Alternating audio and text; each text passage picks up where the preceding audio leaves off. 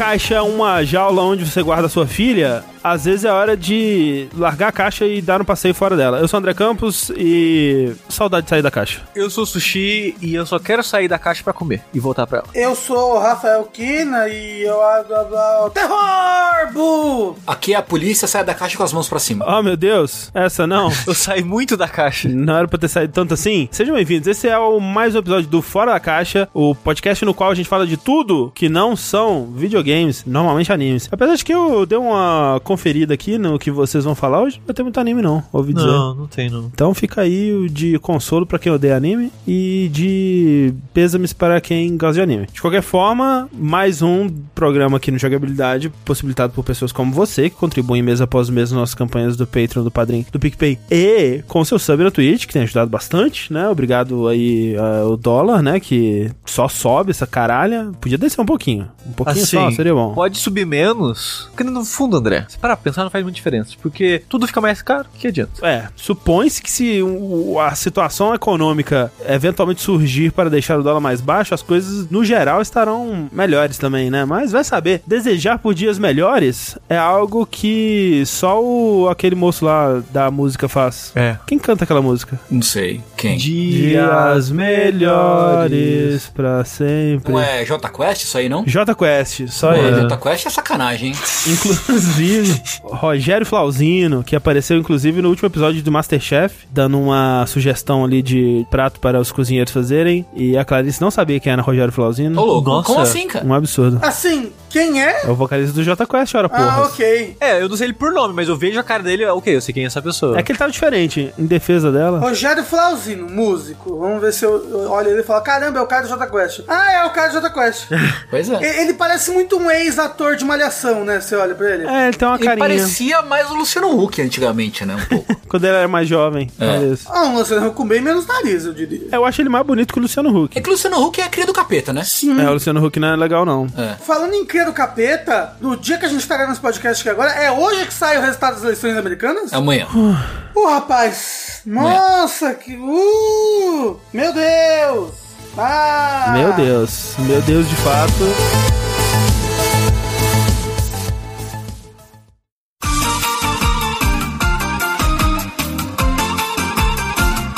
Inclusive, a gente podia já começar com isso, então, né? Porque muitos de nós aqui. Muitos de nós ou foi só eu e o Sushi, não sei. O Rafa não tinha visto também? O segundo filme do Borat. Olha só. Eu não vi, não. Eu não vi. Ah, então, apenas eu e o Sushi vimos. Eu nunca vi nem o primeiro. É, pois é. Borat, né? O Sacha Baron Cohen lançou aí de surpresa a sequência do Borat, o filme lá de 2006, que foi um, um marco cultural, né? Acho que foi o filme que realmente alavancou o Sacha Baron Cohen pro mundo, porque antes disso ele tinha o Ali in the House, né? Que era um- uma série britânica, onde ele fazia esses três personagens principais, né? Que era o Ali G, o Borat e o Bruno. A, a premissa é, é que o, o Ali G, ele tava sempre entrevistando gente muito inteligente, mas ele era muito burro.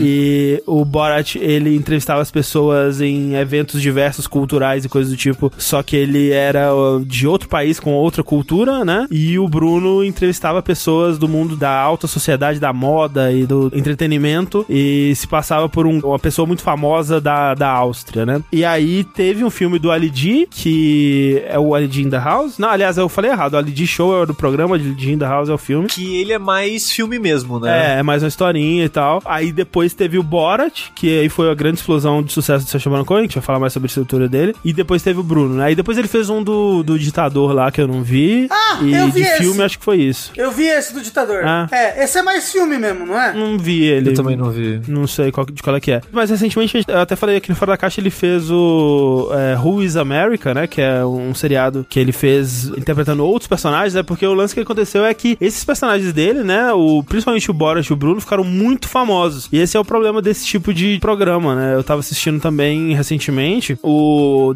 Eric Andre Show, né? Que é um, um talk show maravilhoso Eu gosto muito também. é muito, muito bom. Que ele é nessa premissa, assim, de. Ele finge que ele é um talk show normal, né? E ele convida pessoas como se fosse para um talk talk show normal. Só que aí dentro do talk show, ele. A maneira mais simples de eu explicar o que acontece lá é que ele quer fazer como se aquilo fosse um sonho febril na cabeça da pessoa, como se a pessoa tivesse ido pro inferno. Porque assim, a pessoa chega lá e aí do nada a mesa dele abre e tem uma, tipo um animatrônico de uma mesa com a boca falante e começa a andar e mexer. E aí ele vai dar high five na pessoa e quando a pessoa dá high five nele, alguém tá com uns cabos assim pra puxar ele pra longe, como se o high five tivesse empurrado ele pro teto. E aí ele vai puxar a caneca da mesa e aí tem tipo um buraco e ele vai puxando a caneca infinitamente da mesa, assim, virando uma caneca gigantesca. E tipo, as pessoas estão conversando e do nada cai uma pessoa do teto no chão, assim. Vem o maluco de uma moto de fora do, do quadro e invade o palco, invade o cenário, né? É bem Como louco. é que é o nome disso? Eric Andre Show. Que é com o Eric Andre e com o Hannibal Buress, né? É. E aí, eles fizeram quatro temporadas e pararam, porque um dos motivos era esse, que tipo, ok, agora as pessoas sabem qual que é, as pessoas vão vir, ou não vão querer vir, ou vão vir preparadas pra isso, e aí não tem mais graça, né? Aí, recentemente, ele fez uma outra temporada que tem um formato um, um pouco diferente, ele convidou umas pessoas ainda mais obscuras que talvez não tenham ouvido ainda falar dele e tal. Isso me lembra um pouco o último programa do mundo. É um pouco o último programa do mundo, é. Só que mais É. absurdo e com orçamento. É, com muito É, orçamento. porque o último programa do mundo não tinha nenhum orçamento. Inclusive, vale a pena assistir as entrevistas que o Eric Andre dá em outros programas. Sim, Porque sim. ele leva o caos, sim. Quando ele vai no Hot Ones é muito bom. É bom, é. É bem bom. A entrevista dele com o Larry King é muito boa. Nossa, é muito bizarra essa entrevista. É, é desconfortável demais, assim. Pera, eu botei no YouTube aqui. É daí que vem o moço que dá o tiro no outro Sim, e isso, fala, sim. quem matou esta pessoa? É um negócio Por que assim. ele faria isso? É. É, caramba! É ele e o, e o Hannibal Buress. E essa entrevista com o Larry King é incrível, porque o Larry King, né, que é aquele velhinho que ele tinha um talk show na TV e aí hoje em dia é só na internet, eu acho, se eu não me engano. Ele vai entrevistar o Eric Andre. O Larry King, ele tá no script, porque ele não sabe, na verdade, quem que é esse cara. Ele é mais um convidado, me prepararam as perguntas que eu tô fazendo. Tipo, qual foi o maior desafio da sua carreira? E ele não quer saber dessas perguntas, ele tá tentando se conectar É. no nível humano com o Larry King e ele não consegue, porque o Larry King não sai do script, velho. É. E ele fica, vai ficando tão frustrado que ele não E, tipo, consegue ter uma conversa. Nos raros momentos em que eles se conectam, ele começa a responder sério. É isso. Tipo, ele começa a entrar na conversa. Sim. A hora que o Larry King volta pro script, ele, tipo, volta a avacalhar. assim. Exato. Cara, tipo, é a definição de, de desconforto, assim, essa entrevista. Recomendo demais. É muito. Tem no YouTube. É, É muito, boa. bom, é muito bom. É, mas então, o problema das coisas do Sacha Baron Cohen é, é isso, né? Que quando as pessoas começam a conhecer, e no caso do Borat foi uma explosão mundial, o personagem virou tipo um ícone, né? To- Todo mundo imitando, todo mundo se fantasiando dele e É, tal. aquela fantasia lá, né? Só contextualizando um pouquinho, que o André não comentou, mas acho que muitas pessoas já conhecem, esses personagens, os filmes, principalmente do Bora e do Bruno, tipo, tem um filme, tem uma história, tem algo acontecendo, mas ele se passa em contexto real, onde as pessoas, muitas delas, não fazem ideia do que Sim, tá sim. acontecendo ali. Uhum. Ou às vezes fala que, tipo, é convidada pra algum momento pela produção do Aham, filme, aham. avisando que ia ser uma coisa e chega lá e é outra coisa. E a pessoa não sabe como reagir, o que fazer. É um formato daquele tipo de pegadinha, né? Onde você quer filmar a pessoa e ter a reação dela e colocar ela numa situação absurda e tal. Só que ele tem uma premissa que permite ele filmar e permite ele dar um contexto que a pessoa vai achar que ela tá indo pra uma parada séria. Porque a ideia do tanto do Borat quanto do Bruno é que eles são pessoas relativamente famosas e importantes do país delas, que tá vindo pra cá com uma equipe que vai ter o respaldo de outras pessoas pra dizer, não, é isso mesmo, tá certo, e que vai estar com a equipe de filmagem, né? Então não precisa esconder câmera, não precisa uh, fingir, tipo, na hora de pedir pra pessoa assinar o release, você pode dar o contrato antes, olha, a gente vai filmar você pra isso e pra isso, pra isso e tal. E aí geralmente a pessoa não vai ler a parada e vai aceitar, né, e tal. O formato deles permite que eles criem vários artifícios assim. Muitos outros desse tipo não conseguem o tipo de acesso que eles conseguem por causa disso. Então, todo o lance tanto do Borat quanto do Bruno é realmente de ir em lugares assim com pessoas dos mais diversos tipos e extrair coisas absurdas da boca dessas pessoas. Basicamente essa é a ideia. Então assim, né, ficou muito famoso e tal, passou o que uns 14 anos aí do, do filme. É, o Borat mesmo, ele apareceu tipo em ocasiões muito especiais assim, ele voltava a se vestir de Borat e gravava alguma coisa, mas não dava mais pra usar o personagem. Eis que, de surpresa, ele surge aí com um novo filme e eu já fiquei pensando como é que seria esse novo filme, porque justamente por causa disso, né? Como é que ele vai ser o, o, o Borat nos Estados Unidos, sendo que todo mundo sabe quem é o Borat. E aí ele resolve esse problema de duas formas que eu achei muito inteligentes, assim. A primeira é que o Borat agora ele se fantasia, Hum. então é o Sacha Baron Cohen interpretando o Borat, interpretando outra pessoa, né?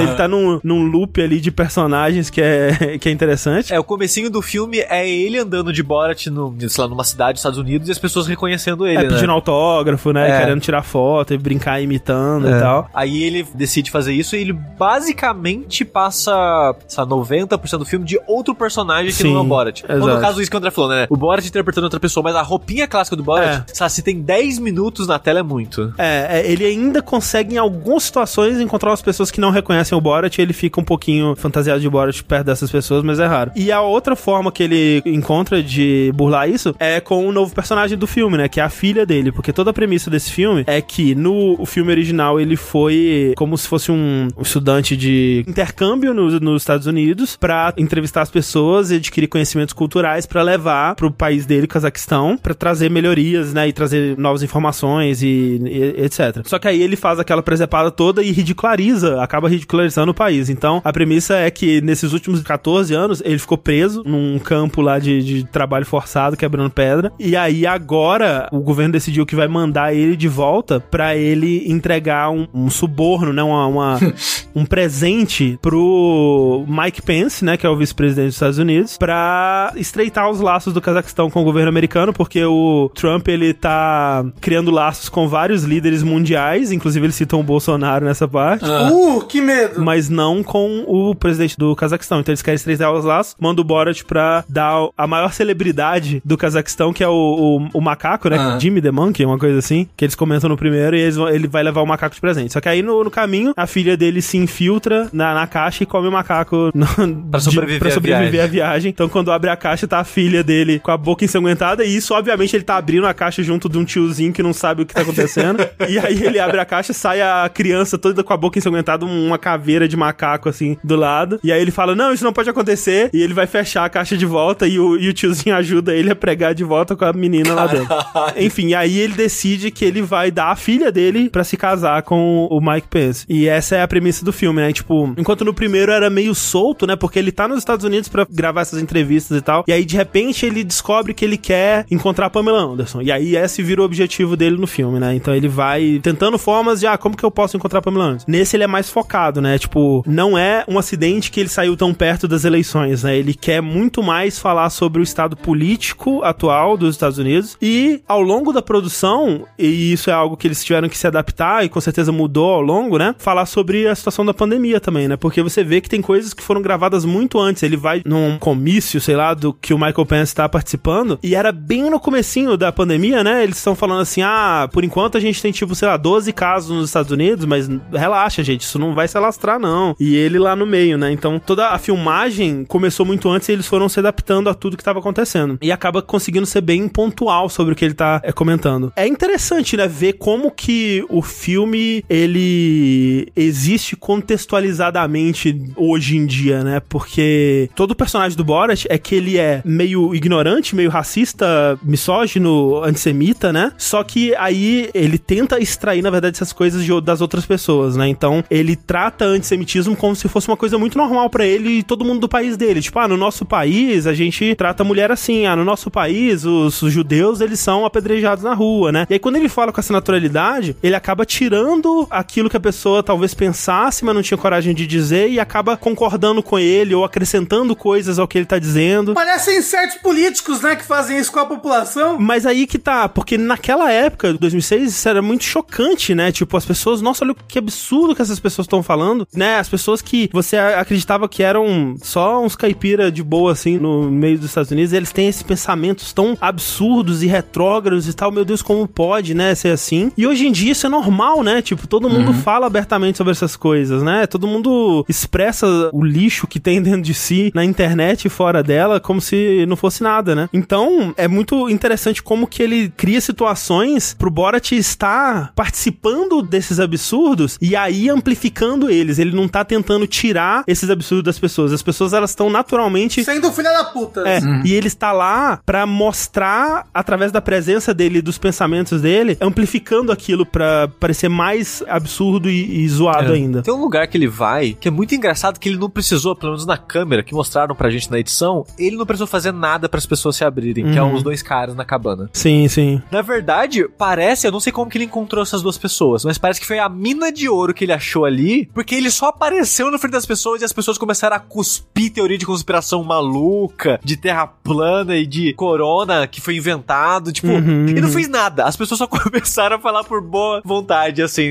essa opinião maluca delas. E é engraçado que ele vai soltando a isca, né, pra ver até onde as pessoas vão. E chega um ponto que ele, ele até solta isca demais, que chega um ponto que ele fala uma parada, eu nem lembro o que, que é. Mas ele fala uma parada tão absurda que até as pessoas, tipo, ah, não, mas isso aí não, isso aí Ah, não. tá, é. é, tá, tá, é verdade. Eu não lembro o que é exato, mas esses dois tem uma hora que ele realmente, não, a pessoa não faz isso não, Não, gente. não, é- não é bem assim não, não é assim também não, calma lá. Que é algo que não acontecia no outro. E isso é algo que é diferente também desse, né? Porque o primeiro Borat, ele era muito mais cínico, porque ele tinha que... O objetivo dele era ir lá, cutucar e fazer essa parada sair pra mostrar que ela tava lá. Nesse, é muito mais, olha, essa parada está aqui. Mas no final, né, no geral, acho que eu sinto que a mensagem dele é muito mais, mas olha, tem isso aqui também. Então ele tem muito mais momentos onde os personagens ignorantes e, e zoados, né, que no caso é, é o Borat e a filha dele, eles são educados, né, eles encontram outras pessoas que pensam de uma forma mais razoável e essas pessoas ensinam eles coisas importantes que fazem os personagens deles crescerem enquanto personagens, né. Então o Borat e a filha dele, eles têm um arco de se conectarem enquanto pai e filha, de aprenderem a se respeitar, né, porque os dois não se respeitam no começo e o Borat tem um manual de como cuidar da filha e no manual mostra que tipo de jaula ele tem que comprar pra filha dele, né, e tal, esse tipo de coisa. Então ele prende ela numa jaula e tal. E aos poucos eles vão se conectando como pessoas, né, e vai formando uma, uma relação ali. E muito disso é quando ele encontra uma mulher judia que ensina pra ele numa boa as coisas de zoada que ele tá fazendo e ele aprende um pouco mais. Mas eu tenho muita dó dessa velhinha, cara. Porque eles encontraram duas velhinhas que sobreviveram ao holocausto estão vivas até hoje. Aí é uma reunião numa sinagoga das duas com Borat vestido de judeu, entre aspas, da mentalidade Aham. do, do personagem que ele Com cria. narigão, assim. É que é tipo um capeta, é tipo É. basicamente um capeta com detalhes em- da cultura judaica.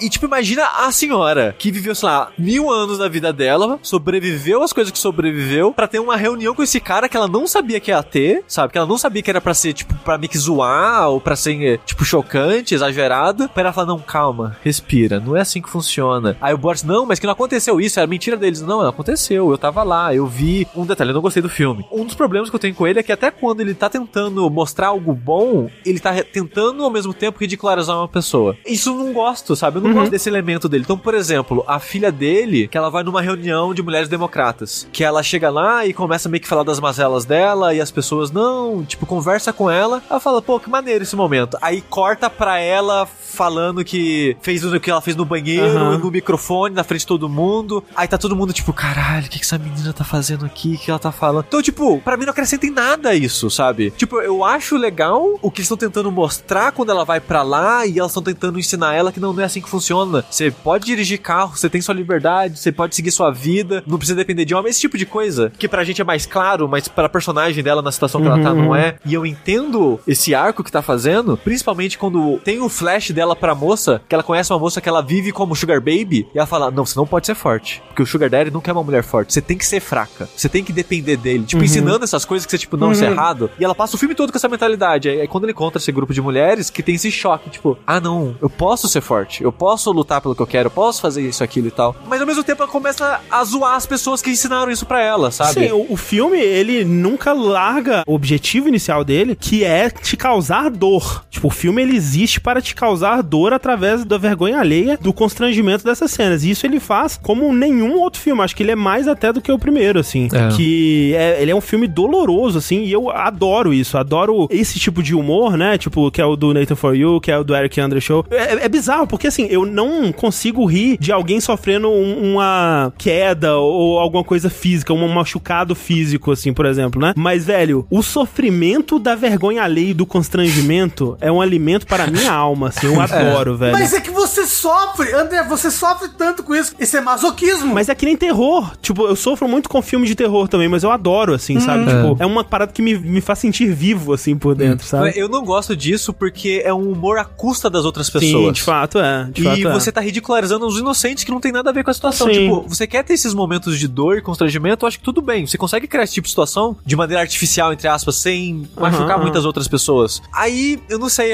perde muito da mensagem pra mim quando eles fazem isso, É, sabe? pra, pra mim é ok, porque isso tudo é tipo coisa de minutos e logo em seguida todo mundo explica o que tava acontecendo. E Tanto começa é que... uma outra situação dessa, sabe? Tipo, é não, não, um- sim, no é- filme. No, no, no filme contou, mas eu digo pra aquelas pessoas, né? Aquelas pessoas, elas viveram um minuto ali de, meu Deus, o que tá acontecendo? Tipo, elas mesmas nunca ficaram em risco de nada de ruim acontecer. Foi uma situação desconfortável. Minutos depois, olha, foi isso que tava acontecendo, a gente, né, vai usar isso pra um filme e tudo mais. Tanto é que, se não fosse o caso... Assina, né? Eles têm que assinar. Exato, tem que assinar. Se não, não fosse o caso, eles não poderiam usar. Mostrar o rosto. E óbvio que tem situações onde eles levam isso pra um extremo, onde eles realmente se colocam em risco de receberem processos e recebem, né? Eu ia falar, teve polêmicas muito grandes em relação a esse filme. Uma das que eu sei tem a ver com o prefeito de Nova York, não é? É, ex-prefeito, né? Rudolph Giuliani, o cara que foi prefeito lá nos final dos anos 90 e tal. É, é, era o prefeito, se não me engano, na época das Torres Gêmeas, né? É, né? Isso. Eu Ele, eu acho acho, que que, começou no final dos anos 90, foi até é isso aí. Eu acho que o, o grande momento desse filme, né, é com o Rudolph Giuliani. E ali, realmente, eles estão colocando uma parada que eles... Velho, isso vai dar muito problema pra eles, sabe? Porque vai saber o quanto que eles editaram pra parecer o que eles querem que parece ali, né? Mas é uma cena que compromete pra caralho o cara, assim. Muito, muito mesmo. Eles decidiram, o pessoal do filme decidiu que, ok, esse cara a gente quer... A gente quer comprar briga com ele mesmo. Então vamos colocar essa cena desse jeito aqui e tudo mais. E ele também é figura pública, né? Então, talvez não tenha que, por exemplo, ceder direitos, esse tipo de coisa. É, a situação que eles colocam, acho difícil eles poderem usar aquela cena sem nenhum direito, sem brigar para mostrar aquilo, sabe? É, eu não sei como funciona a parte legal no, no geral disso, mas o lance é que nas cenas com pessoas normais não me incomoda tanto porque realmente assim é meio sacanagem com a pessoa, é meio sacanagem. Um pequeno sofrimento assim. O, o André que é o Coliseu de volta. Isso.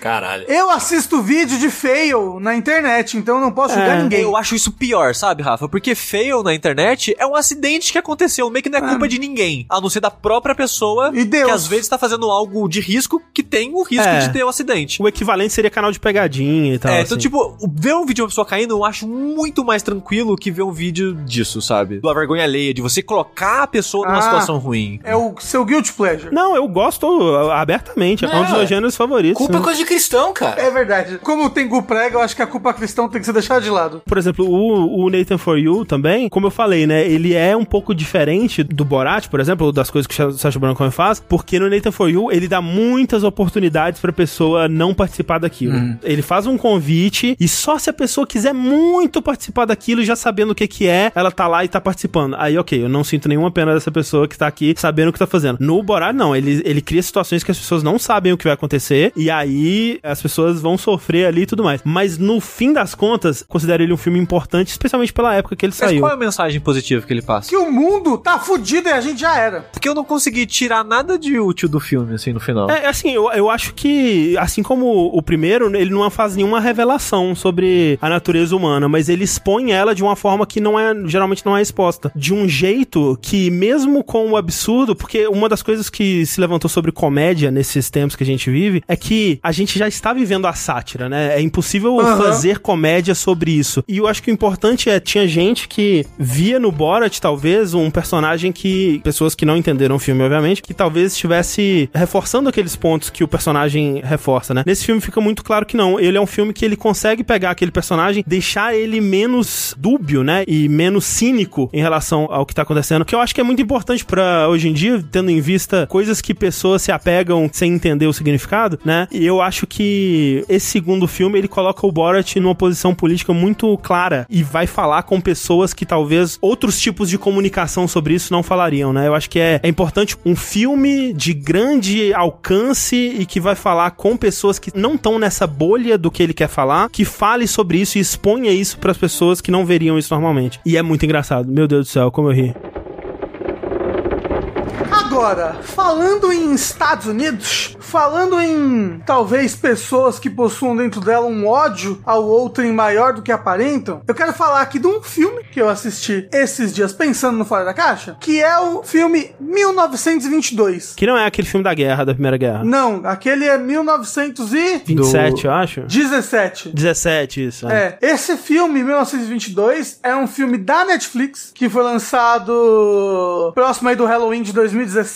E ele é uma adaptação de um conto do Stephen King. O conto de mesmo nome, 1922, e que tá no livro Full Dark No Stars. O nome do, do compilado de contos do livro. Muito trevas esse livro. É, o livro em português chama Escuridão Total Sem Estrelas. Eu não sei quantos contos tem, eu sei que eu fui ler o conto do 1922 depois que eu terminei o filme, eu não consegui terminar de ler porque ele é um continho até que grande. Ele é um conto de umas cento e tantas páginas, 115 páginas. Caramba. É um livro. Ah, seria um mini livro, assim, sabe? Se ele quisesse. Ah, sim, um coleção vagalume fácil aí. É. É. E assim, se você tá vendo o filme sem informação nenhuma, você talvez, quando comece a ver, você não entenda muito bem o plot dele. Você não vai sacar sobre o que é esse filme logo de cara. Porque sobre o que é o filme é meio que um spoiler. Porque esse acontecimento que marca, ó, o filme é sobre isso aqui, se dá mais ou menos uns 20, 30 minutos de filme. Mas se você vê o trailer, ou se você começou a ler o livro, é basicamente a primeira frase do livro é sobre isso. O livro abre como? E o filme também abre dessa mesma maneira, só que eu não lembro se o filme fala com todas as palavras que vai acontecer. Mas é, tem esse moço, o Will, Ele abre assim, tem esse moço, Moço, o Will. O Will. Não, peraí, já que você quer. Eu, eu tava lendo no celular, peraí. Ó, a quem interessar possa. Meu nome é Wilfred Leland James e essa é minha confissão. Em junho de 1922 eu matei minha esposa. Essa é a primeira frase do livro. E por isso que chama 1922, porque a história vai se passar com ele, esse moço, em acho que 1930 ele tá, mais ou menos. Ele tá num hotel numa cidade em Nebraska e ele tá, está deixando uma última carta contando como em 1922 ele matou a esposa dele e por quê. E a história então é sobre este moço da fazenda. Eu não, eu não gosto muito da palavra caipira, mas se eu pudesse usar a palavra caipira para definir alguém, seria para definir esse, esse Um cara. caipimoço. É, se você for ver, a história se passa em 1922. E várias coisas que possibilitam a história ou coisas da história acontecerem só acontecem desse jeito porque é 1922. Não exatamente o ano 1922, mas essa, esse período, né, de tempo.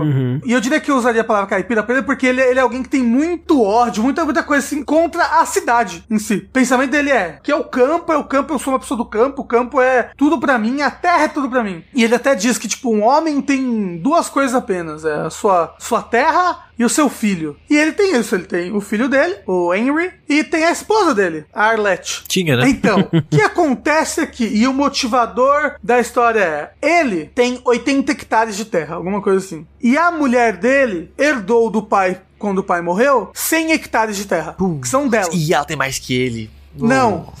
E ele quer esses hectares de terra. E ela não quer. O que que ela quer nesse momento? Ela quer Quer fuder. vender esses 100 hectares e ir pra cidade. Hum, esperta. Porque os- são hectares muito bem localizados, próximo de linha de trem. Ela sabe que tem uma grande companhia que quer esses hectares. Ela já tá até que meio que vendo isso, negociando. Ela sabe que tá no nome dela. Ela nunca gostou de morar na fazenda, principalmente nessa nesse vilarejo quase assim que eles moram próximo, assim, é um lugar muito pequeno que eles moram próximo. E então o sonho dela é isso. Ela quer vender 100 hectares, ela quer ir pra cidade e abrir uma boutique, porque ela costura, ela faz roupas em casa e é isso que ela quer fazer da vida dela. Só que ela meio que está presa ao marido dela e você percebe um pouco depois que tipo, provavelmente eles estão presos um ao outro por causa que eles tiveram um filho, entendeu? Ela engravidou, eles tiveram um filho, eles tiveram que casar, né? Porque nessa época era assim, eles tiveram que casar e eles estão meio que presos um ao outro, porque ele odeia ela, ele odeia muito ela, sabe? E ele passou a odiar mais, assim, principalmente quando ela decidiu que queria vender essa terra e ir embora. Acho que quando ele percebe que ela não é uma propriedade dele,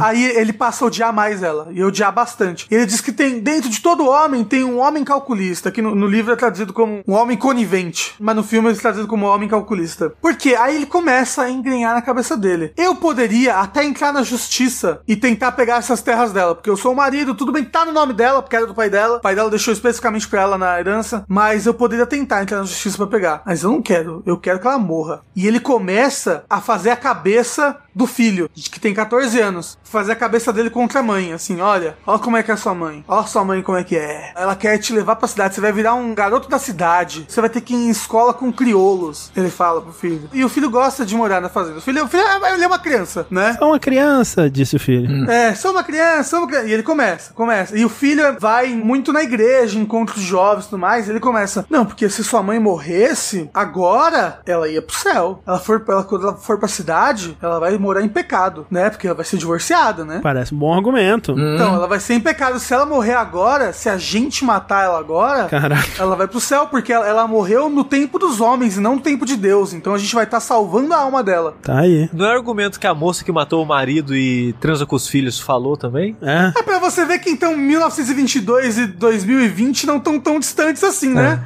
Porra, que ela falou que era melhor matar do que divorciar. Tá aí. É um argumento que, né, a gente pode apoiar. Não pode, gente. Estou sendo irônico, pelo amor de Deus. Obrigado. Eu sei que o maior terror desse filme, por quê? Ele vai matar a mulher. Se você ler o trailer, você vai perceber isso. Ele vai matar a mulher, vai enterrar o corpo, vai jogar o corpo no poço e tudo mais. Só que, vamos dizer que ela ainda vai atormentar a vida dele de alguma maneira, entendeu? É Stephen King. É Stephen King, né? Ela ainda irá atormentar a vida dele. Mas pra mim, o maior medo, o medo que eu falei, caralho, que coisa tensa, coisa horrível, é o, o medo que me dá do homem hétero branco cristão, assim. Puta que me pariu. É o Exódia nessa combinação. Eu- né? Exódia. Caralho. Mas a maneira que ele vai envenenando o filho, a maneira como, como as coisas são dele, o mundo é dele, sabe?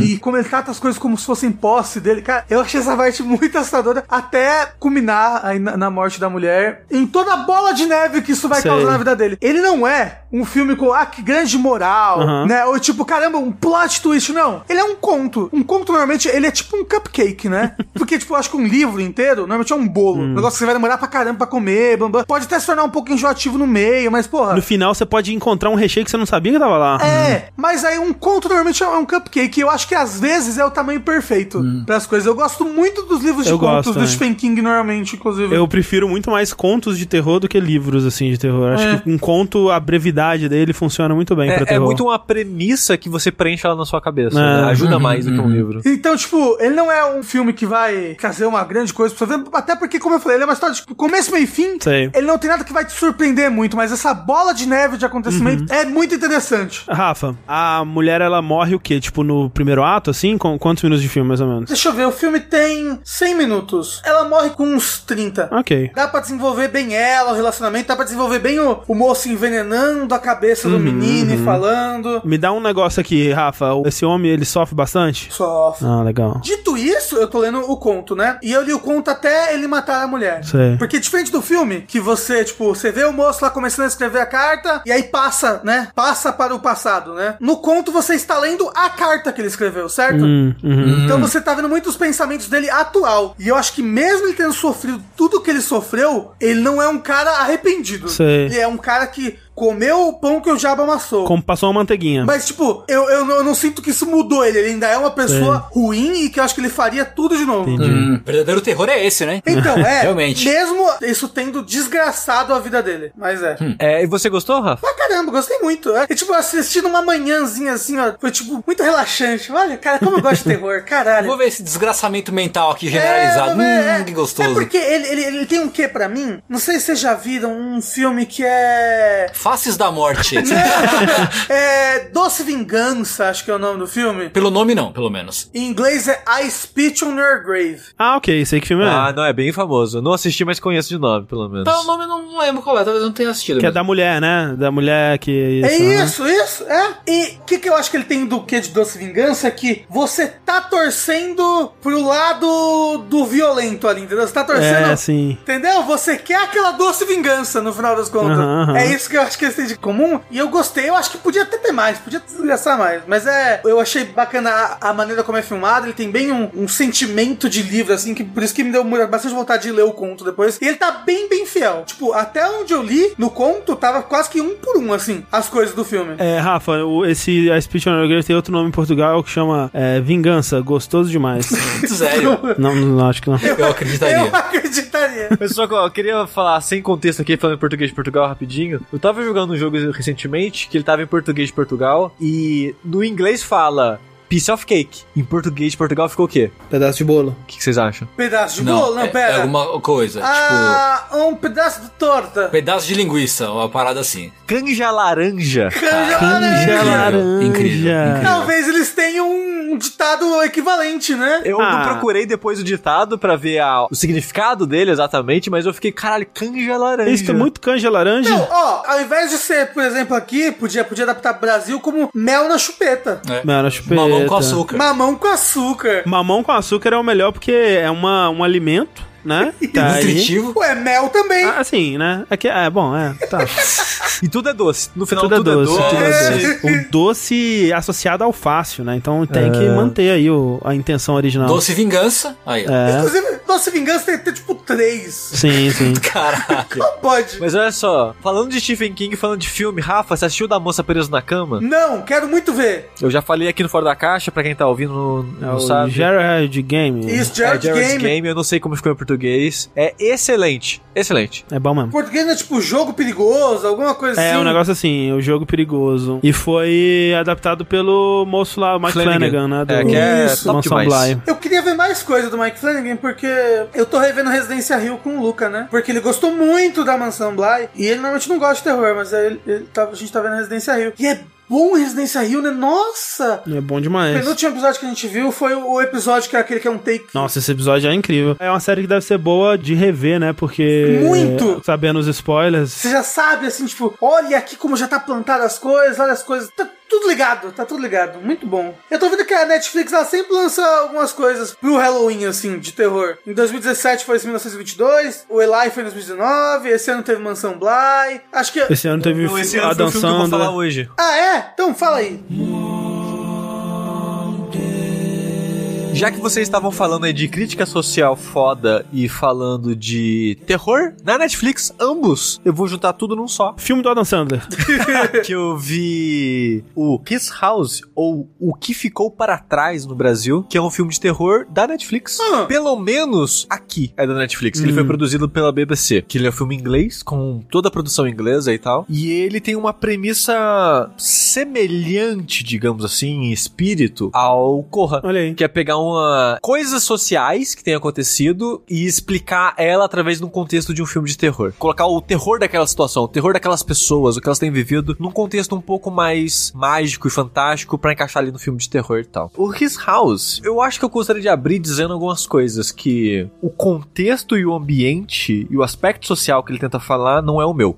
Então tem muitas coisas aí que eu não peguei, que eu não absorvi, que provavelmente esse filme seria mais efetivo para as pessoas que essa mensagem fosse mais próxima. Que ele é um filme que ele fala sobre um casal do Sudão do Sul, um país na África, que foge do país por causa da violência e tenta conseguir asilo no Reino Unido. Aí o filme começa com eles fugindo do país, indo para um barquinho, pegando, não sei como que eles fizeram essa viagem, que tipo, quando você olha no mapa onde fica o Sudão do Sul e onde fica o Reino Unido, parece outro planeta planeta, de tão longe que é. Uhum. Principalmente se você pensar que eles fizeram essa viagem a barco. Tipo, meio que um barco a motorzinho no mar. Com teto, pelo menos, ou não? Não, nem Eita, teto. caralho. Então, tipo, o filme ele não contextualiza muito. Nem o país, se eu não me engano, é falado no filme. Eu vi isso lendo sobre o filme depois. Hum. De onde que eles vieram e tal. Talvez eles cruzaram a África até o norte dela e depois só fizeram o salto ali, mais próximo, e não contornaram ela. Porque se eles pegaram um barco ali do país mais próximo que eles estavam, eles teriam que fazer o contorno inteiro da África É, pra depois chegar no. Reino Unido. O que parece pouco provável no barquinho que eles estavam. O filme não contextualiza, ele, ele dá muitos flashes, né? Tipo, mostra eles com a filha deles pegando um carro, o carro vai embora, depois já corta pra eles num barco. Então o filme não contextualiza exatamente e talvez não é necessariamente importante como eles fizeram a viagem. Só é importante a mensagem que foi uma viagem muito difícil, que os dois sofreram muito e quem sofreu mais ainda foi a filha que faleceu no caminho. Eita, Hum. caralho. Ela não conseguiu chegar viva ao país. Teve um momento da viagem que o barco virou, as pessoas caíram no mar e a filha morreu afogada. Aí corta pra eles já na Inglaterra, meio que numa prisão, que não é uma prisão, mas é uma prisão. Aham. Que eles ficaram três meses numa cela, digamos assim, esperando o governo falar alguma coisa. Tipo, vocês vão ser aceitos como refugiados, o que, que vai ser? E eles acabam sendo aceitos. E uma coisa que esse filme ele começa fazendo bem pra mim, tipo, apresentar esse contexto pra mim que não sabe dele, é essa parada do refugiado no Reino Unido. E que eu acho que meio que funciona um pouco pro mundo todo. Como quase não é tratado como uma pessoa Hum. Uhum. que eles têm meio que uma entrevista com umas três pessoas ali e a pessoa deixa muito claro que eles não são um cidadão, eles não têm direito a nada, eles estão lá como um favor e eles vão receber um lugar pra morar, que provavelmente eles vão dividir com várias pessoas. Eles vão receber cada um 74 libras por mês, não podem trabalhar, não podem receber visita, não pode, tipo, não pode fazer Caralho, nada. que bizarro. E eu imagino que a maneira que é apresentada aqui é pra representar como é de fato no Reino Uhum. Unido. Obviamente, as pessoas que estão nessa situação devem conseguir uns bicos, Ah, umas é. coisas escondidas, porque não tem como sobreviver com isso. Sim. Então ele começa a apresentar esse contexto social que ele por si só já é assustador. Você tá num país que você tá falando um idioma que não é o seu idioma principal, principalmente a esposa, ela não tem um inglês muito bom, ela frequentemente ela quando ela sai de casa ou tenta pedir informação, coisa do tipo, ela sempre meio que mistura o idioma natal dela com um pouco do inglês, e as pessoas começam a tirar sarro dela por causa disso. Tipo, volta pro seu país, você não devia estar aqui, e coisas assim. Então ele mostra um pouco dessa xenofobia, um pouco do racismo, é, porque é um casal de negros na Inglaterra, esse tipo de coisa. Mas, quando corta essa entrevista que eles foram aceitos, já mostra, tipo, como eles não foram a- aceitos pra sociedade ainda. Porque o carro que vai levar de onde eles estão pra casa deles, que eles vão ficar, as pessoas não falam com eles. Eles perguntam, "Ô, pra onde a gente tá indo? O que, que eu vou fazer? Eles Ninguém responde. Quando eles saem, tipo, o carro para, tipo, eles vão falar que é sua casa. Só abre, tipo, vaza, joga as coisas dele no chão e vai embora. E quando eles chegam na casa, tem o meio que a pessoa que eles vão ter que toda semana se apresentar, tipo, olha, toma aqui, a gente não fez nada de errado, como se fosse uma condicional. Uhum. E o cara até fala isso na entrevista, olha, vocês estão como se estivessem numa condicional. Vocês não podem fazer nada de errado, senão vocês vão embora. Vocês não podem fazer isso, senão vocês vão embora. Tem um, um- prazo pra isso? Tipo assim. Não dá um tempo limite. Caraca, que É bizarro. até eles resolverem a situação deles. Sei. Tipo, no caso, o governo resolver a situação deles. Você vai ficar, como é que vai ser, esse tipo de coisa. Enquanto isso, vocês estão meio que nesse limbo Uhum. de existência no, dentro do país. Sim. Aí o cara que é meio que o representante deles, digamos assim, da condicional deles, é o cara, o doutor de topetinho. Matt Smith? É, Matt Smith. Hum. E já falando de ator, eu esqueci de falar quem é o casal é a Real, que é interpretada pela atriz Yumi Mosako, que fez a Ruby no Lovecraft Country. Hum. Que eu assisti inteiro desde que o André falou, é excelente, a série mesmo, recomendo muito. Acabou pra assistir? Acabou, acabou. acabou. acabou. Eu ainda falta ver o final. Tinha gostado muito do Watchmen, mas é Lovecraft Country é melhor. É Porra! muito, muito boa. É, e o marido é o Ball, que é interpretado pelo Soap Dirisu. Diriço.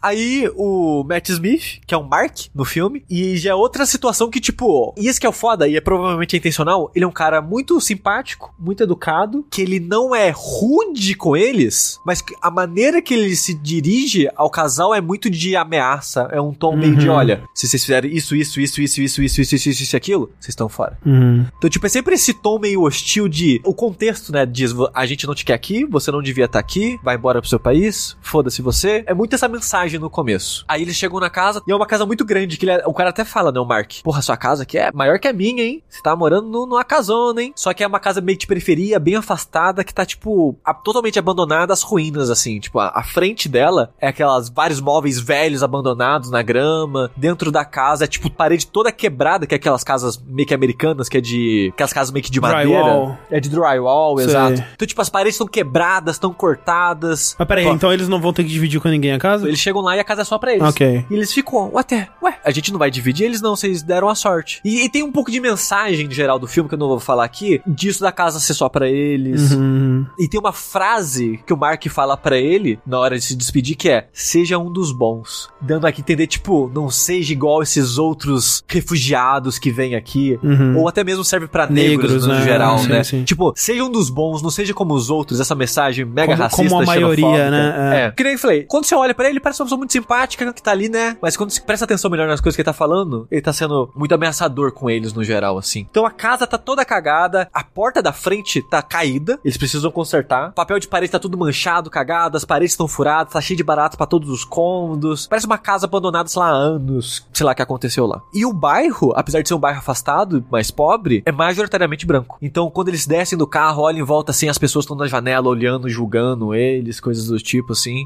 Então tem esse contexto. E depois disso, o filme meio que não usa mais ele. E eu achei muito estranho isso. Hum. Porque eu achei que o, o filme seria um pouco mais sobre isso. E, tipo, a vizinhança meio que não é falada mais. Tipo, esse olhar da vizinhança, essa pressão, não tem mais. É mais sobre eles vivendo na casa, é isso? É mais sobre um pouco do choque cultural que tá tendo que a esposa não queria estar lá. E o cara, ele quer muito estar lá. Ele começa a tentar ser inglês. Ele começa a cantar hino dos times, ele começa a se vestir igual, ele começa a comer de talher, que culturalmente lá eles não comem. Eles fazem aquele tipo meio. usa o pão como talher Uhum, e, a, e a uhum, coisa do uhum. pão. E o primeiro jantar que eles têm lá, a moça ela prepara o chão e começa a comer assim, né? Tipo, pegando o pão como se fosse o talher, amassando, juntando tudo num pãozinho e comendo. E ele, ah, amanhã vamos jantar na mesa e eu comprei uns talher. E é outra coisa, tipo, eles vão receber 74 libras por mês, mas ele compra tanta coisa nesse filme que eu fiquei, caralho, 74 libras rende assim? Ele compra um milhão de ferramentas e cabos e roupas. E, tipo, eles estão comendo, você vê que eles não estão comendo nada de luxo, mas eles estão comendo todos os dias. Eu fico, 74 libras não daria tudo isso, eu acho, sabe? Vendo o preço das coisas assim. Não mostra ele trabalhando com outras coisas, Ele não. não mostra, sabe? Então, tipo, dá esse contexto que eles vão ser difíceis, que não vão ter dinheiro. Será que ele não tinha economias, nada? Isso é, não é citado. Uhum. Então, meio que ele apresenta esse contexto da vida real, mas no filme em si,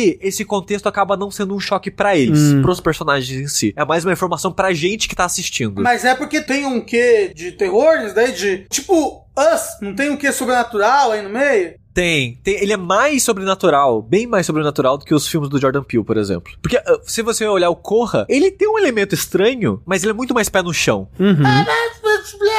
É tipo o começo, o terror dele no começo. Ah, não. O terror dele no não, começo. é, não é mágico, sabe? Esse, o, o Não, terror e é me- mesmo, mágico. mesmo no Corra, quando eles explicam o que que é, óbvio, não é uma coisa que é possível no nosso mundo, mas é pé no chão, é, é justificado com coisas que existem no nosso mundo, é uma extrapolação Ah, de sim. coisas que já são É. possíveis, não, não, né? é porque Eu, eu penso na, na questão médica, entendeu? É, ju- justamente, mas é, é só uma extrapolação. Tipo, você consegue pensar num mundo onde talvez um dia isso seja possível. Sim, sim, sim. Aqui é muito mais espíritos e demônios, Sim. sabe? E coisas assim. É, eu vi, eu vi o trailer. Eu lembro que eu vi o trailer, que eu tava procurando filmes na Netflix pra assistir. Ah, sim. E o filme ele acaba indo mais pra esse contexto. Ele, ele deixa um pouco o social pra trás, no caso, o social no âmbito mais do país, ou a vizinhança que eles estão, e fica mais neles, na cabeça deles, o filme. Uhum. De como eles estão se sentindo, de como a esposa, por exemplo, não queria estar lá, de como ela tá no luto da filha ainda que perdeu há pouco tempo. E ele, nessa visão de eu vou ignorar tudo o que aconteceu, porque agora a gente tá aqui. E essa casa é nossa. E aí o nome do filme, His House. E ele repete isso igual um Pokémon durante o filme. Is my house, is my house. His house, no caso, é a casa dele que o filme se refere, né? E a mulher nunca se sente em casa lá. Aí começa a ter umas mensagens que pra mim, de fora, vendo bem de fora, bem de longe, pareceram meio conflitantes, sabe? Porque eles colocam, de certa forma, o marido como vilão do filme, por parte do filme, com a visão dele de agora que a gente tá aqui, vamos viver como as pessoas daqui. Porque as pessoas daqui nos aceitaram. Apesar de que não aceitaram. Mas na cabeça dele, ele quer que eles tenham sido aceitos. E a esposa não. Tipo, ela não quer estar lá, ela quer voltar pro país de origem, ela não quer aderir aos costumes deles. Eu tenho a impressão que ela é tratada como a heroína, de certa forma, do filme. E eu fiquei meio assim com a mensagem, porque. Mas o, o marido, ele não tem um arco de aprendizado? Um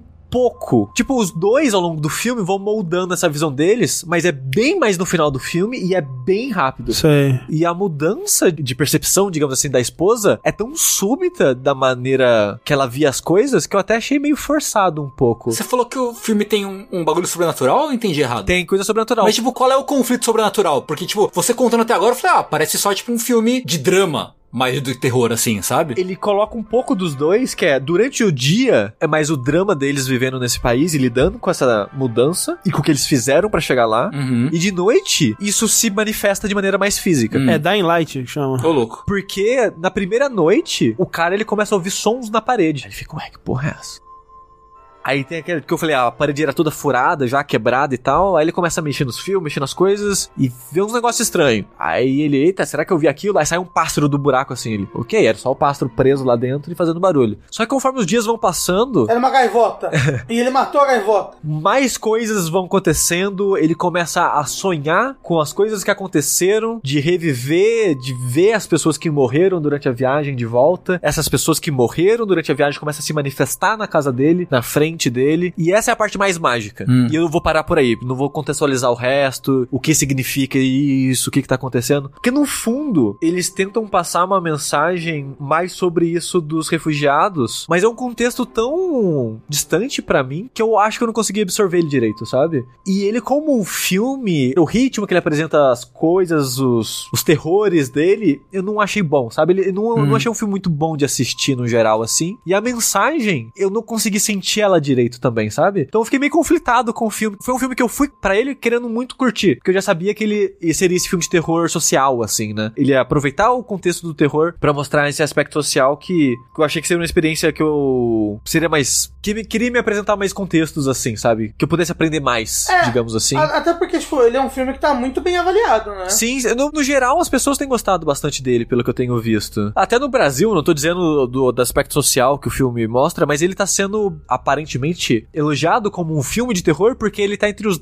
top 10 filmes assistidos do Netflix, sei lá, mais uma semana, eu acho. Uhum. Então, aparentemente tem feito sucesso. Só que eu não sei, ele como um filme em si não me pegou muito, e a mensagem dele, eu não posso falar de spoilers aqui e tal, mas a boa parte da mensagem eu achei meio estranho o que ele tava tentando dizer. De certa forma, eu fiquei às vezes pensando, tipo, será que foi um filme encomendado? Uhum. Que tipo, ah, o Corra deu certo, vamos tentar fazer algo no estilo, assim, com o contexto daqui e tal. Mas eu fui ver depois, não, é um filme que as pessoas queriam mesmo fazer, tipo, diretor que tá próximo do- desses acontecimentos, tipo, tem mulher no roteiro também. Sim. E tem uns contextos que eu fico, nossa, o filme parece que ele foi racista com ele mesmo. Nossa, parece que o filme ele foi misógino com ele mesmo. Mas talvez propositalmente, só pra chocar com a mensagem. Eu não, sei exato o que ele tá tentando dizer. E essa é parada, eu não entendi muito bem a mensagem do filme. Boa parte disso tem a ver comigo mesmo, como o filme também eu não gostei E tanto. com a sua bolha cultural, né? Sua- Sim, mas eu acho que é válida a experiência você assistir, porque se tantas pessoas têm gostado, talvez é eu mesmo. Comigo não clicou. Eu tô muito afim de assistir. Tô muito, muito afim mesmo. Eu Acho que você vai gostar. E é um filme curtinho, tipo uma hora e meia, assim, é tranquilo. Você senta lá, vê bem rapidinho e tal. Eu só queria que ele tivesse mesclado mais a narrativa dele com o que ele queria dizer, assim. Eu acho que depois de ver Lovecraft Country, que faz isso tão bem, que é tipo meio bizarro, de tão bem que eles conseguem Uhum. falar do que eles querem falar, do aspecto social e cultural, junto com as coisas pulp, É, representando as coisas de forma, É. né, misturando, É assim. porque ele meio que tá fazendo três coisas ao mesmo tempo. Ele tá contando e evoluindo a narrativa da série. Aham. Ele tá falando do aspecto social, do momento dos Estados Unidos que se passa aquela história. Da lore lá, da ordem e tal. É, né? e falando sobre coisas pulp. Colocando a cultura negra nas coisas pulp, que é majoritariamente coisa branca. Então ele meio que tá fazendo três coisas ao mesmo tempo e casando elas muito bem. Por isso que eu acho meio assustador que Lovecraft Country que seja tão bom assim. E eu fiquei surpreso de descobrir que o filme foi escrito por um cara branco de descendência O livro, né? alemã. É. Mas talvez a série e o Corra, mais do que o Us, e o Us eu não gosto muito, tenha feito tão bem isso que eu fiquei meio que esperando mais, eu não sei, crítico demais, Uhum. desnecessariamente pra esse tipo de filme. Mas é isso. É, os que ficaram para trás. Ou o que ficou para trás, na verdade. Show.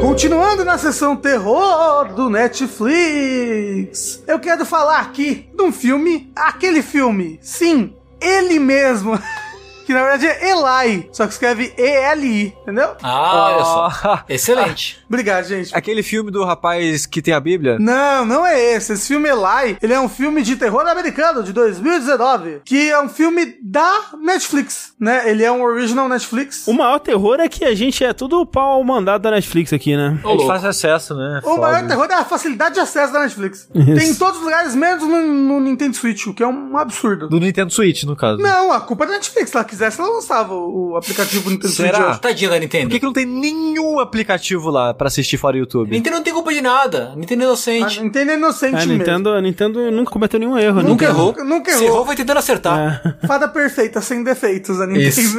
Mas esse filme, Eli, é engraçado como eu descobri esse filme, né? Eu estava vendo um vídeo da própria Netflix, que é um vídeo da Trix e da Katia, que são drags que eu gosto muito, reagindo a, a filmes. E aí eles botaram elas pra reagir a vários filmes de terror que tem na Netflix, tipo os palhaços que vêm do espaço lá, sabe? E um pedaço do Eli pra elas assistirem. E esse vídeo, e fala desde o começo do vídeo, é um vídeo com spoilers. Então o que elas assistiram foi tipo uma cena do comecinho, uma cena do meio e o final do filme. Então eu vi e falei, ah, ok, interessante, né? Eu vi o final do filme, basicamente falei, ah, interessante. Não sabia que era o final do filme. Só que é tipo o grande plot twist do filme. Então eu fui ver o filme já sabendo o plot twist dele, o que talvez tenha tornado uma experiência melhor. Porque não é um plot twist tão bom assim. É um plot twist, inclusive, meio galhofa, assim, meio. Ah. É, conta pra gente plot twist, Rafa. É o seguinte, Vai, conta aí. se você não quer saber do plot twist, eu vou falar rapidinho a premissa do filme. A premissa do filme é, tem esse menino, Eli, tem 11 anos, e ele tem, tipo, uma doença autoimune, que, tipo, qualquer coisa que entre em contato com a pele dele, questão de sujeira, questão de germe, bactéria, ele começa a, tipo, pipocar todo e a não conseguir respirar, então ele, ele vive dentro de uma bolha. Literalmente? Então, é, porque nunca mostra a casa dele antes. O filme começa com os pais dele num desses hotéis de beira de estrada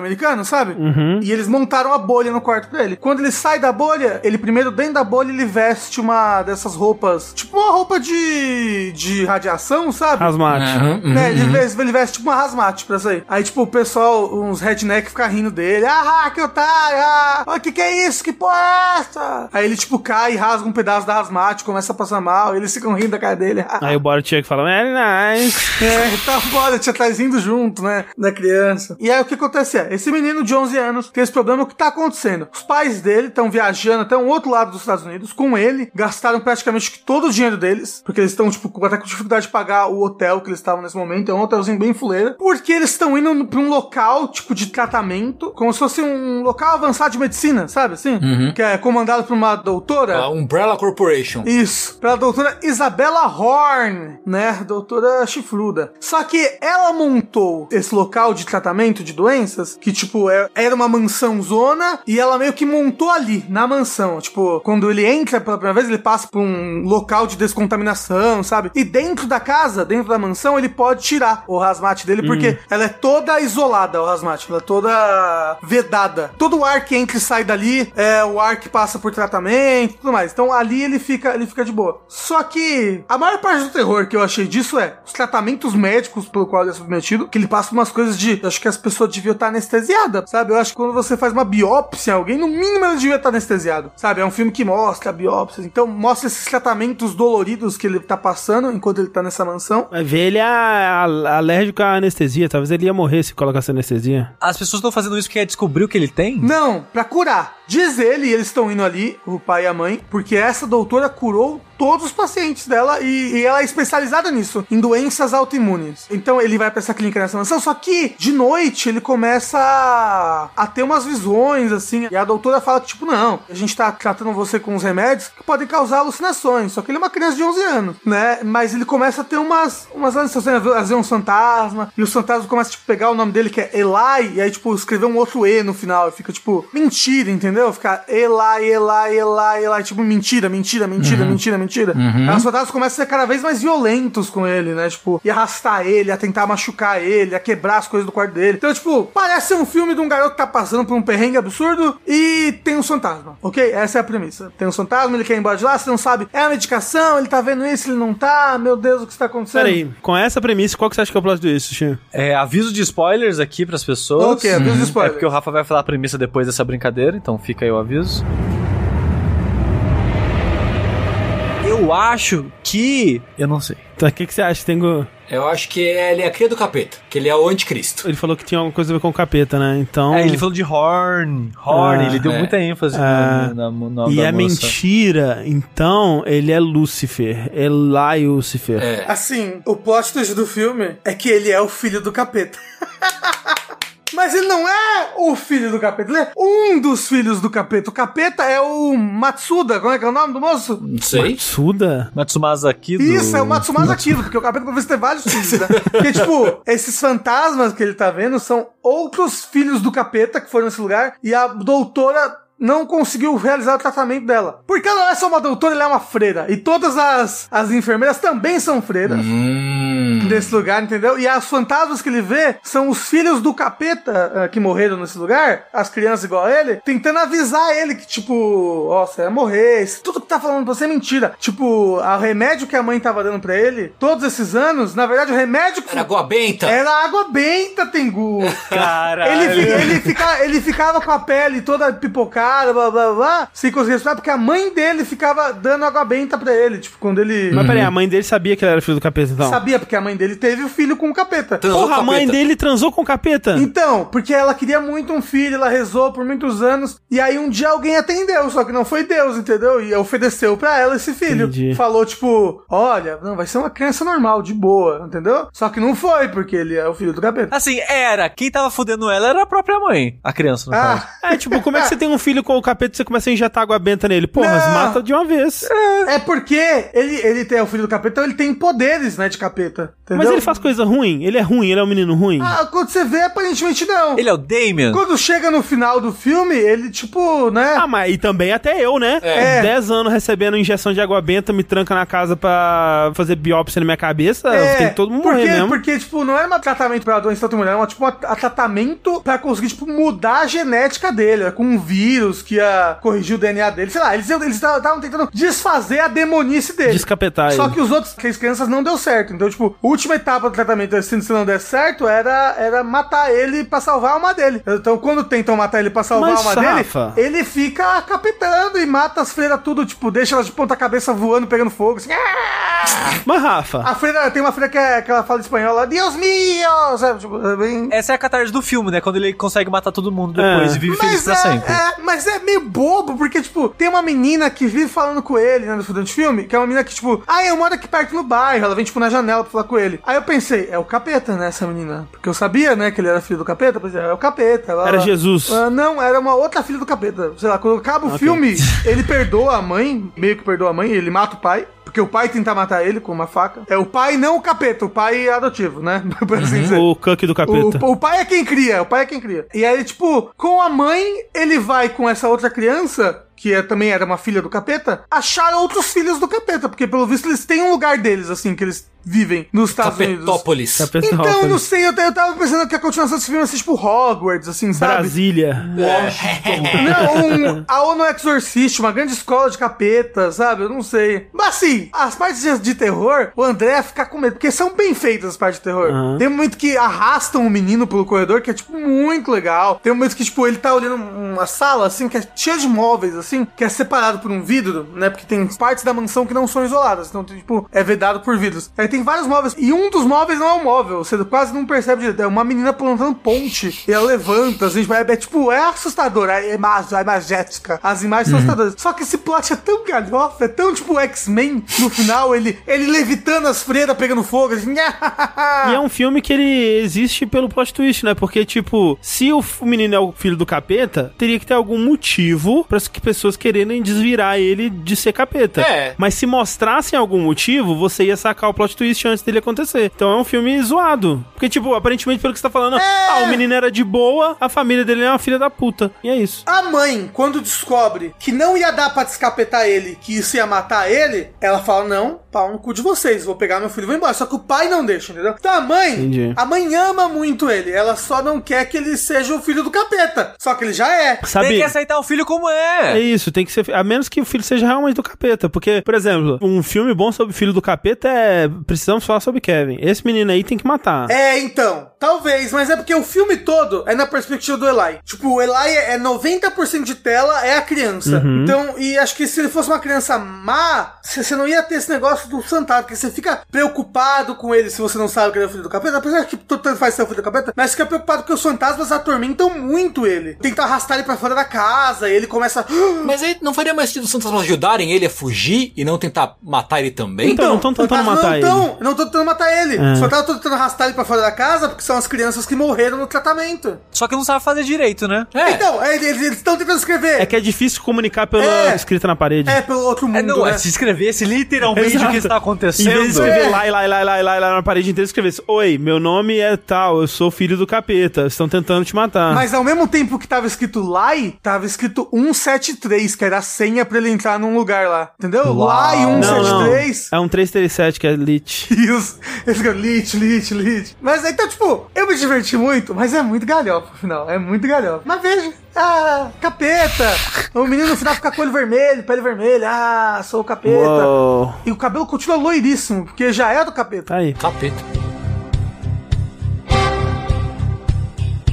Por falar em coisas encapetadas, vamos falar de mangá. Yeah! Uh! Eu queria já pedir desculpa, Porque o Tengu tá muito na frente e eu voltei pro One Piece. Eu não quero saber das coisas que tem acontecido na Ilha dos Tritões. E eu desacelerei, hein? Desacelerei pra te esperar. Desculpa, Tengu. Eu parei pra ver Reborn e tá, tá foda. Ah, você viu Reborn, né? Tem isso, né? Ô, ô, É. ô, ô, ô, onde você tá em Reborn? Quando começou a saga Varia, que em teoria é a melhor e- coisa de Reborn. Reborn é aquele Katekyo Hitman Reborn. Ah, ok, tá. Katekiorita, mano. Reborn! A Thalissa ela gostava de um arco, que é esse do, do Varia. Aham. Que é o arco de porradaria que as pessoas falam que é bom e aparentemente é a única coisa que as pessoas falam que é boa de Reborn. Eu não sabia disso. Eu não sabia que demorava pra chegar lá também, porque demora tipo 40 episódios pra chegar lá. Não, é tipo uns 10. não é? Rafa, eu não tô exagerando. Eu tô no episódio de 40 e pouco agora e faz, sei lá, 4 episódios que tá nesse arco. Nossa, na minha cabeça são 10 episódios de comédia e depois já começava. Não, não, não. Ah, mas é porque um monte de coisa de comédia é importante pra esse arco e pra arcos do futuro. Não, é verdade, tá bom. A parada é, Reborn é um anime de comédia, ruim pra caramba, saía na Shonen Jump, eu acho. Falou, ô, vamos colocar uma porradaria aí, porque ninguém tá conseguindo. Aí começou a ter porradaria. E aparentemente tem gente que gosta da parte de porradaria, mas a parte de porradaria ainda não existe do humor merda. Então o humor merda tá lá pra todo sempre.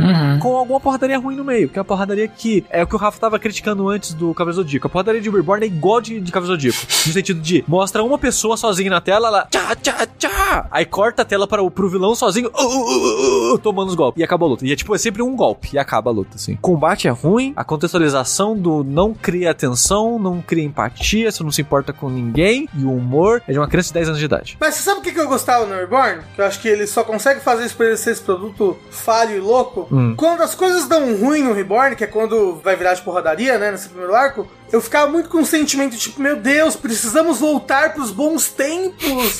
Sabe o tempo que todo mundo era feliz e bom e era só comédia, Eu hahaha. não quero voltar, não. Agora tudo tá dando errado e as pessoas estão sofrendo e os bebês estão sofrendo. Ah, foda-se o Lambo. não, Nossa. ele é uma vaca, ele não pode, ele é lindo. Ele é uma vaca. Ok. Você assistiu, Tengu? Não. O André também não assistiu. Eu assisti até metade da saga do futuro, que é tipo a penúltima saga. Nossa, eu não sei por que, que as pessoas assistiam isso. E assim, um anime gigantesco, tem quase 300 episódios. Socorro. Misericórdia, hein? Era o que tinha na época. Eu confundia esse com aquele do Exorcista Azul. A Ao no Exorcist. é. Não sei É, porquê. Acho Mas que era da mesma época. acabando esse arco do Varia, que vai até o episódio. Acho que 70 e alguma coisa. 80 alguma coisa. São uns 40 episódios só do Varia. Mas aí acabando ele, É eu volto pra One vários episódios, né? Mas enquanto isso, eu vou sofrer e deixo vocês discutindo algo melhor. Você parou onde, One Piece, G? Mesmo? Parei no, no conjunto de episódios pós Enies Lobby, que é as consequências de aham, Lobby. Ah, ali. tá. É onde você tava mostrando- outra vez. Que você falou. É. É, mostrando o pai do Luffy. Pode crer, pode crer. O Barba Negra lutando com. A última coisa que eu vi foi a luta do Barba Negra com o Ace. Aham. Que acaba o episódio naquilo e o próximo episódio já começaria o próximo arco. Pode crer, pode crer. Aí eu parei antes de começar. Show. Mas é isso. Tchau. Tchau, Xi. Então, finalmente escapei da Ilha dos Homem-Peixe. Aleluia, aleluia. porra. Aleluia. Puta que pariu, cara. Que, lou- que loucura. Que bênção. Nossa, cara, que, que loucura, né? Que saga terrível. O pior momento de One Piece até agora, eu acho, assim, a saga dos Homens Peixes. Pensa pelo lado bom, pelo menos você passou por ele já. É, pois é. E aí, no finzinho, eu recebi aquilo que agora é o que eu quero de One Piece. Que o que eu quero de One Piece agora é o, mundo. Entendeu? Porque no fim, a Robin encontra o bagulho lá e falou pro rei, ô, quem é esse tal de Joy Boy aí? Quem que é esse cara? Aí, porra, quem que é a... Pô, porque a princesa lá, a Shira Roxa, é uma das três armas sinistras lá. É. Ah, sim. Que é Poseidon, Neptuno e não sei o que. Uranus, acho. Sim. Pô, e aí chegam os, os enviados da Big Mom, chega. E aí? Aham, aham. Vocês não vão dar doce pra nós? Aí o Luffy, vou te encher, vou meter a mão na sua cara. É, top momentos do Luffy aí, gosto bastante. Ele fala, agora esse lugar tá sob o meu, a minha proteção, esse domínio aqui é meu. Eu, foda, foda, go- Não, gostei. não. E eles mandaram uma bomba pra Big É Mom. que eles, mandam- eles mandam uma bomba, é. é. Sim. Foda. E, tipo, e aí eu percebi que o que eu quero de One Piece agora, eu acho. Então, obviamente, eu espero que as próximas sagas sejam boas, né? Que a história atual seja boa, mas eu quero saber sobre os mistérios do mundo. Justo. E é o que estou recebendo agora no início da saga de Punk Hazard. Ah, é? Estou recebendo muito disso. Estou muito contente, né? Eu tô ainda no volume 68 Aham. agora, não, não terminei de ler ainda, mas a gente tá agora em Punk Hazard. Sobre a Homens Peixe ainda, Hum. Tem uma outra coisa que eu não, não sei se você falou no último Fora da Caixa, né? Que eu não participei. Mas teve aquele todo lance do. da arca, né? Que ia cair em cima Ah, da. sim, sim, Da sim. Space, aquele momento é legal. E tem todo um lance também do. Ah, o Luffy, o Luffy ouviu É. os peixes, O você Luffy viu? ouve, ouve os monstros do mar. Sim, ele sim, ouve sim, os sim, do mar isso. e tem todo aquele lance daquela premonição de que ele vai destruir a ilha dos homens peixes, né? Isso, isso, É. isso. Isso eu acho que é importante. E uma coisa muito louca que eu gosto disso daí é a promessa, né? Uhum. Ah, aquela é a arca da promessa. O que, que é a arca da promessa? Qual é a promessa? E o que, que isso tem a ver com o Joy Boy? O que, que tá acontecendo? É. Pois é. Eu acho esses mistérios One Piece muito instigantes, assim. É, mas é, é triste, né? Porque é isso. Essas são as coisas importantes que acontecem nessa, nessa arco. O resto tudo podia jogar no lixo, assim. Dá pra resolver Nossa. em cinco capítulos. Podia ser rápido. É, então. Não é, é tudo muito enrolado. E eu acho que a partir desse arco, eu não sei se é o que, que aconteceu, se é, se é o Oda ou se a partir desse arco ele começa a ter ajudantes que desenham por ele, alguma coisa assim. Mas começa a ficar muito mais confuso o pa panelamento, não sei como é que fala. É, é, não, fica muito poluído, eu acho, Os assim. painéis começam a ficar muito polidos. Em Pancasa fica polido pra um caralho e depois vai melhorando. Vai melhorando. Homens Peixe é super esquecível, assim, extremamente O esquecível. único personagem que salva da Ilha dos Homens Peixe é o tubarão lá. O Megalo, Megalo né? É isso, o tubarão gigante lá. É bom Pode ele. crer. E aí, Punk Hazard. Porra, qual é a percepção geral sobre Punk Hazard? A maioria das pessoas acha meio qualquer coisa, assim. Eu não conheço ninguém que ama Punk Hazard já. Sabe o que, que é? Punk Hazard, ele tem um começo muito legal e um final maneiro. Sei. Mas ele tem um barrigão. Mas ele tem um barrigão no meio. Nossa senhora. É porque eu tô no começo ainda, né? E eu tô super instigado com tudo, assim. é, mó ainda. legal, é mó legal. Porra, Assim, Punk Hazard é importantíssimo. Punk Hazard Então- é importantíssimo. As coisas que começam em Punk Hazard tipo, são muito importantes Eu imagino, porque assim, sei lá, não dá pra imaginar o que vai acontecer depois, né? Tá, tipo, o conceito de ser, todo o lance de falar, ah, rolou a treta interna de política na Marinha. E aí é, apontaram o Akainu e aí o Okiji ficou, eles se duelaram. Aí, tipo, é a ilha metade pega fogo, metade gelo, porque os dois se tretaram na ilha. Esse conceito é muito e da aí hora. o Okiji saiu da Marinha. Sim. Louco. Plantou um bagulho que eu me tô interessado pra caralho, assim. Eu finalmente vou ver por que que todo mundo adora tanto LOL, talvez. Talvez. Porra, porque ele porra. tá, porque tá tem- tendo muito destaque, né, agora. Então já rolou isso, né? Já, já. Ele trocou o Smoker e a. Uhum, Tashigi. Tashigi de corpo, né? Sim, sim. É, e aí usou o golpe de, de arrancar o coração. Sim. Despedaçou todo mundo, não sei o quê, né? Shambles. Inclusive no anime, a luta do LoL contra o Smoker é muito bonita. Ah, é. O LoL já conversou com o Luffy? Já. Ah, então. O volume 67 acaba assim, ô Luffy, se liga, tem um plano. Ah, ok. Então eles não conversaram sobre isso ainda, não. Não, não, não, não, não. Ah, não. legal, legal. O último quadro do volume 67 é tipo, ô Luffy, eu tenho um plano Uhum. para derrubar os quatro imperadores. É, tem uma um detalhe que eu não sei se fica muito claro na tradução, não sei como é que eles fizeram. Ah. Quando eles encontram o dragão, né? Uhum, e aí eles encontram aquela metade, né, de um torso assim, Sim. as pernas, né, de um corpo. Sim. A ideia é que o tempo todo aquela perna tá falando através de peidos. Sim. Ah, eu não sei se isso fica claro. Ele fala com a bunda. É, ele sempre termina todas as fases com, tipo, b, assim, uma, uma coisa que é um sufixo que indica que é um peido, sabe?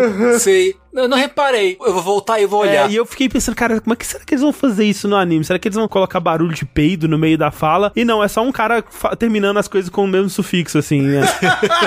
É, porque depois mostra que o poder dele é peidar, né? Aham, exato, O exato. samurai tem o poder de peidar. Não, ele já, ele já usou o poder dele. O poder dele é. Calma, calma, calma. Talvez não tenha usado, calma. Eu acho que ele já usou o poder Pera aí, dele. o que que- O, que ele que usou- o poder dele que ele usa é, ele cria casar com as suas pessoas. É isso. O, o poder dele é, é fazer roupa. Ele tem tipo uma Akuma no Mi de fazer roupas. É. Ele tem umas coisas com peido antes disso. É, e ele fica peidando. Mas é porque, como ele é um samurai, blá, blá, ele tem, tipo, técnicas. Uhum. E uma das técnicas, sei lá, ele tem um controle tão bom do ânus e do peito dele que ele consegue falar pelo peido, é isso. Mas não é uma Akuma no Mi, entendeu? A Akuma no Mi É, dele é fazer conceito. roupa. Que conceito. Maravilhoso. Aliás, né, presen presença marcante de tudo de, de Wano, né? Opa. O ano tá aí. Feliz o ano novo! O ano é logo aí. Já apareceu um dragãozinho? Dragãozinho, acho que não. Ok, deixa eu falar. Acho que não, dragãozinho não apareceu nem dragãozinho não. E aí, né, o grupo se divide, que eu acho legal. Cara, é, é muito doido isso, o cara. LOL troca as mentes da- de todo mundo, né? De metade, pelo menos. E é muito chato. O Sanji no corpo da Nami é muito chato. Esse pedaço pra mim é o pior pedaço da coisa. Não destrocou ainda, né? Não, não, ainda É, não. vai ficar um tempo nessa É porra. bem chato. Ah, spoiler, agora o Tengu sabe que vai destrocar. É, né? que não tá até agora trocado, É, né? Exato.